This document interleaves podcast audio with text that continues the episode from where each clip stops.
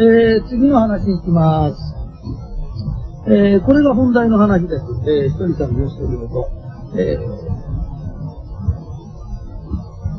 条件好きの幸せはいけない。これを話します。えーと、結構こう育てるときに条件付き付けの愛はいけない。条件付けの愛はいけないっていうのは、ピリコにしてたらこういうんですよ。よとか、成績上がったら何？かねとか。いちいちかわい、あんたを可愛がるためには、こんだけの条件がいるわけ。そうすると、自分が愛されてるという気がしない。なんかやったことに対するご褒美。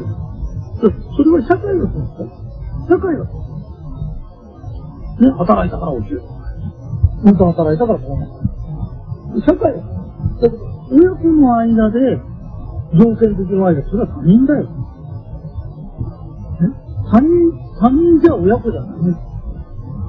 わかるね。条件的な愛で可愛いから。で、私は本当にね、学校の成績なんかも悪かったんですけど、うちの母親が、本当に僕ちゃんは利口で偉いね、偉いねって育てられた。だから、何を基準にして、えー、僕ちゃんは偉かったのか、それはわからない。ただ、私はそういうふうに育てられた。だけど、私より成績が良かったのにもかかわらず、こんな成績じゃダメじゃないのとかって言われて育ってた人は私の周りにいっぱいいるんです。ね。で、その結果、親が言ってた通り、必ずこの人はダメって言う。ね。わかりますよね。自分でも暗示と同じ入った。それと同じ。周りの人、親子の場合は、信じる、そして許す。なんてことう信じてやらずに、あれがいっぱいいるんです。また許してあげて教えて言う。で、また。それは繰り返しなんだけど、それが成長なんだよ。いちいち条件をつけない、こう育てるんで、これは一つの鉄則なんだ。で、今から子育てじゃない話だよ。ねで、子である我々の話。ね？我々はどうしたらいいか。条件付きの幸せはいけない。例えば、えー、こういう会社ならいい。で、こういう上司だね？うちが合成だったらいい。いちいち条件をつけて、こうだ、こうじゃないから幸せじゃない。こうだ、こうだったら幸せだ。いちいち思わない。生まれてきちゃえばこっちのもんだ。ね。学校の先生がこういう先生だったらいいな。そんなのこうじゃないんだからこうなる。そこの中でどうやったら幸せになるね。で、なんでもいいの。幸せになるけど、あ、こんなくだらないこと言ってても教育で切ってるんだ、俺も教師になろうかなとか。なんでもいいんだよ。ね。で、なんでもいいんだけど、その中でどうやったら幸せにできるどうしたら楽しいどうしたら人の役に立つそれを考える。その場で幸せになることですよね。で、いちいち幸せに、こうだったらいい。ああだったらいい。条件つけていけない。でもそれを条件付きの幸せ。条件付きの幸せの人ってのは、もしそれが必ずその次に、もっとこうならいい。もっとこうならいい。子育てもそうなの。条件的なの。もっとこの子鼻が高かったらいい。もうちょっと足が長かったらいい。英語が喋れればいい。ね、いい大学行ってればいちいちずーっと条件付けなの。条件付けのやつは、自分の幸せに条件付ける。で、そんな条件が整ってる状態なんてのはないの。ね？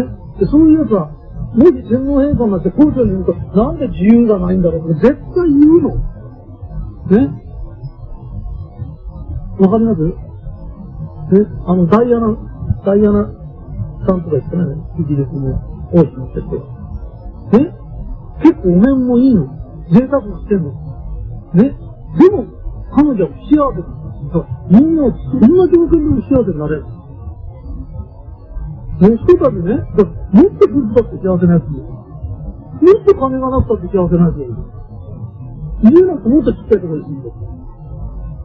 ね？それだって幸せなやつだよ。それなのに、どんな条件を与えられても不幸なやつがいる。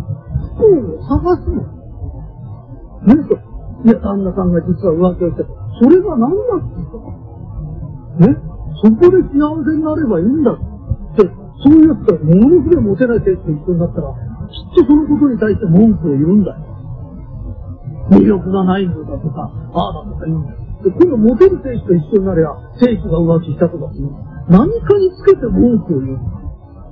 ね、で、こうだったらいい、こうだったらいい。一番いいのはてめえが変われいいんだよ。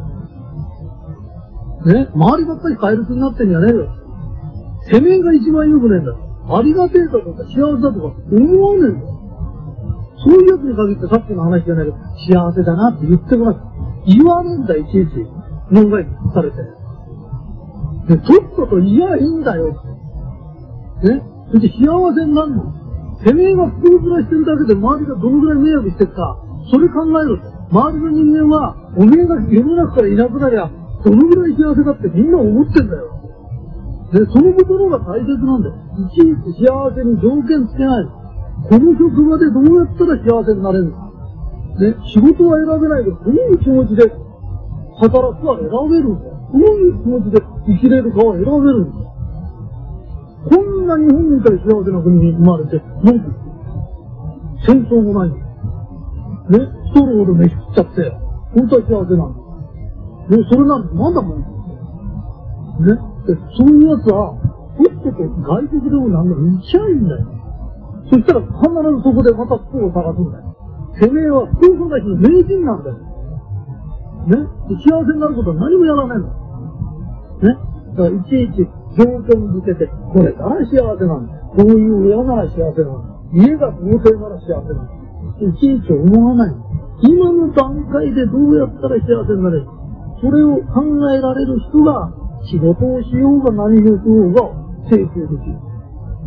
ね、こんな田舎のここの場所で、ね、私、ここはね、家の前が東京駅になればいいんだけど、東京駅は東京にあるんで、茨城にできたり、ね、埼玉にできるわけがない。で、そこで商売ある。それと同じです。そこで幸せになる。あの親しかいないの。あの親で満足するの。ねいろんな事情はあるの。本当に、中には本当にね、いじめちゃって殺しちゃってるけど、殺されなかっただけ幸せだとか。ね？なんてまあ、こんな親のおかげで、俺は早く家出て独立できよかった。その個人的に何を思うか勝手だけど、ああ、幸せだって思える生き方。ね？それは、幸せだねってまず言うの。本当に、親が甘かったら私なんかね、親のそばに行くかわかんないけど、ああいう絵一緒にいられないもんね。出てきたら呼ばないもんね。本当によかったな。何を思ってもいいんだよ。ね、あんたの周りは変わらない。変わるのは自分の考え方だけど。わかるか？条件をつけちゃいけないよ。条件つけたらこうだよ。条件付きの幸せってないの。わかるよね？子供に条件つけて、条件付きの愛はいけないってこと。条件付きの幸せもいけないの。わかりますね。えー、以上でお話終わります。